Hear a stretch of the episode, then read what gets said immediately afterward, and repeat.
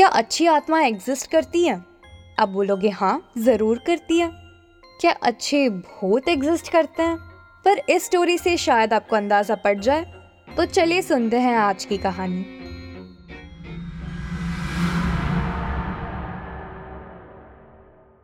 छोटी रिया की कॉलोनी के सारे बच्चे खुद से एक इमेजिनरी फ्रेंड बनाया करते थे। और एक एक कर सारे बच्चे अपने इमेजिनरी इनविजिबल फ्रेंड को डिस्क्राइब करते थे। पेरेंट्स इस बात को मज़ाक में लेते थे। धीरे धीरे सारे बच्चे बड़े होने लगे और उनका मिलना और साथ खेलना बिल्कुल बंद ही हो गया। इनविजिबल फ्रेंड की बात भी अब ऑलमोस्ट अब भूल ही चुके थे। पर एक दिन, रिया के पेरेंट्स को उसके रूम से कुछ आवाज़ें आई। ऐसा लग रहा था कि रिया किसी से बात कर रही है। पर उसकी कोई दोस्त घर तो नहीं आई थी।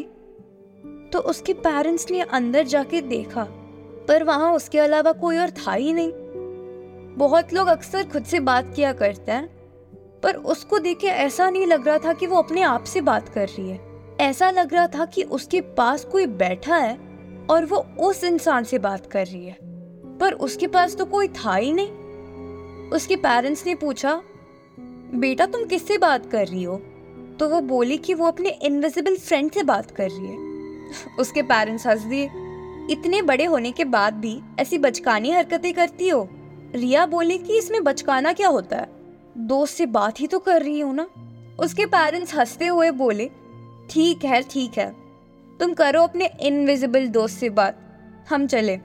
उसके पेरेंट्स को वो उसका बचपना लगा। पर धीरे धीरे वो अपने इनविजिबल फ्रेंड से कुछ ज़्यादा ही बातें करने लगी।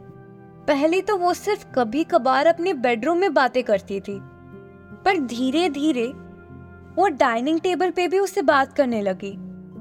उसके पेरेंट्स को लगा कि वो उनका टांग खींच रही है, पर वो धीरे धीरे घर के बाहर भी उससे बात करने लगी और उसके साथ हंसने लगी। सारे लोग उसे अजीब नजरियों से देखने लगे। उसके पेरेंट्स अब स्ट्रेस्ड हो गए। She was taking this joke too far तो आज बैठ के उससे बात करके उसको समझाना था कि ये मज़ाक वो यही बंद करते पर वो जब उससे बात करने बैठे तो वो इस बात को लेके बहुत सीरियस थी कि उसकी इनविजिबल फ्रेंड एक्चुअली एग्जिस्ट करती है। और वो दूसरों को दिखे ना दिखे, पर उसको बचपन से दिखती है। बचपन से ही वो उसके साथ है और उसे सारी चीज़ों में मदद भी करती है। सारे दोस्तों से एक एक कर रिश्ता खराब हो गया था, पर यही एक उसकी सच्ची दोस्त निकली। यही एक दोस्त है जो अभी तक उसके साथ है। चाहे टाइम कितना भी खराब क्यों ना हो, वो हमेशा ही उसके साथ रही है। ये सुन के उसके पेरेंट्स के पैरों के तले ज़मीन खिसक गई। उनकी बेटी की सच में इनविजिबल फ्रेंड थी। उसके साथ कोई आत्मा बचपन से रह रही है। उसके पेरेंट्स ने तुरंत अपने कॉन्टैक्ट्स की मदद से एक बाबा को ढूंढा और वो रिया को उसके पास ले गए। वो आत्मा बड़ी जिद्दी थी। रिया का साथ छोड़ ही नहीं रही थी। पर उस बाबा ने जैसे तैसे करके उस आत्मा को बंदी बना लिया। रिया के पेरेंट्स बहुत खुश हुए। बाबा ने उन्हें एक बक्सा दिया और बोला कि वो आत्मा उस बक्से के अंदर कैद है। रिया के पेरेंट्स ने उस बक्से को कार की डिक्की में डाल दिया और खुशी खुशी अपनी बेटी को वापस ले गए। इस बात को उन्होंने सीक्रेट रखी कि बक्सा खोलने से आत्मा बाहर आ जाएगी। उन्हें पता था उस आत्मा और रिया की बहुत गहरी दोस्ती थी। रिया उस आत्मा की कैद होने पर बहुत रोई। वो बार बार अपने पेरेंट्स को रिक्वेस्ट कर रही थी कि वो उसके दोस्त को जाने दे। और अब अगर उसे पता चला कि उस आत्मा को रिलीज़ करना इतना इजी है तो वो बक्सा ज़रूर खोल देगी। तीनों बस घर के अंदर ही आए थे कि रिया चुड़ैलों के जैसे हंसने लगी। उसके पेरेंट्स एकदम डर गए। अभी तो उस आत्मा को कैद करके आए थे। उसने इतनी जल्दी खुद को रिलीज़ करके रिया को पोजेस भी कर लिया। उन्होंने उस आत्मा का नाम पुकारा और रिया और जोरों से हंसने लगी। क्या रिया ने चुपके से बॉक्स खोल लिया था? वो भूत या आत्मा जो भी था, वो बोलने लगा। उसने बोला कि वो काया नहीं है। काया तो रिया की दोस्त है। वो काया के फादर थे। काया लगभग नौ साल की होगी। फूल सी बच्ची थी। पॉजिटिव रेडियंट बड़े सपनों के साथ। पर उसके पापा उसको ऐसा नहीं देखते थे। जैसे ही काया का जन्म हुआ था, उन्होंने अपनी पत्नी खो दी थी। काया जब एक साल की हुई तो उन्हें बिज़नेस में लॉस होने लगा। वो होल्ड ऑन कर रहे थे, पर काया जब दो साल की हुई तो वो बैंक हो गए। ऐसे ही साल भर साल बीतते गए और उनकी लाइफ पूरी जहनुम बन चुकी थी। उन्होंने शराब का सहारा लिया और धीरे धीरे शराबी बन गए। उन्हें बहुत बुरी लत लग गई थी।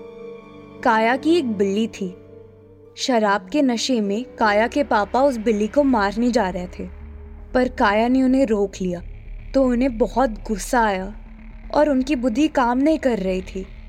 उन्होंने इतनी शराब जो पी रखी थी, उन्होंने शराब की बोतल से काया के सिर पे मारा और इस वजह से बेचारी की मौत हो गई। उसके बाद काया के पापा बैठ के और अल्कोहल पीने लगे। ज़्यादा अल्कोहल कंज्यूम कर लेने की वजह से उनकी मौत हो गई। पर वो दो आत्माएँ कभी मुक्त नहीं हो पाई। वही भटकती रही। और कुछ ही महीनों में रिया की फैमिली वहाँ शिफ्ट हो गई। काया के पापा ने बहुत कोशिश की उस पूरे परिवार को चोट पहुँचाने के लिए। पर काया ही थी, जो उन सबको प्रोटेक्ट करती थी। उस पति पत्नी को बच्चा हुआ तो काया के पापा को उस बच्ची में काया नज़र आने लगी। काया के पापा को तो लगता ही था कि इस बच्ची की वजह से उनका पूरा ज़िंदगी बर्बाद हो गया है। तो वो काया का गुस्सा उस बच्ची पे निकालना चाहते थे। पर काया ने रिया को हमेशा प्रोटेक्ट किया। बचपन से उसके साथ थी।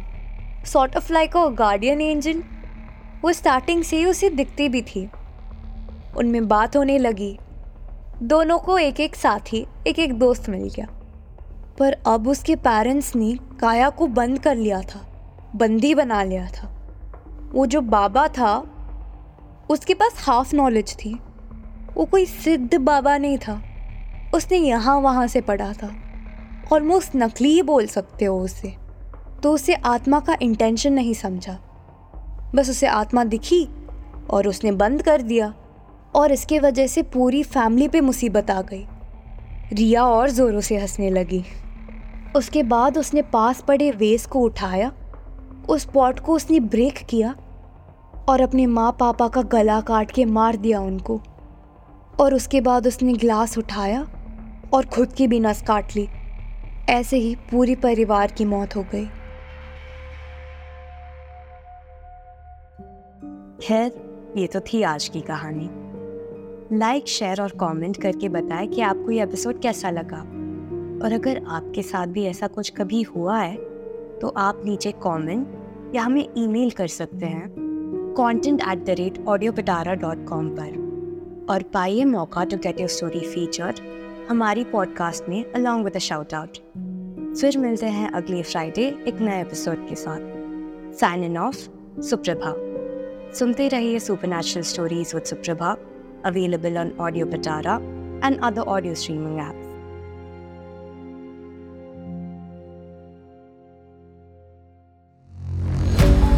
audio Pitara सुनना ज़रूरी है।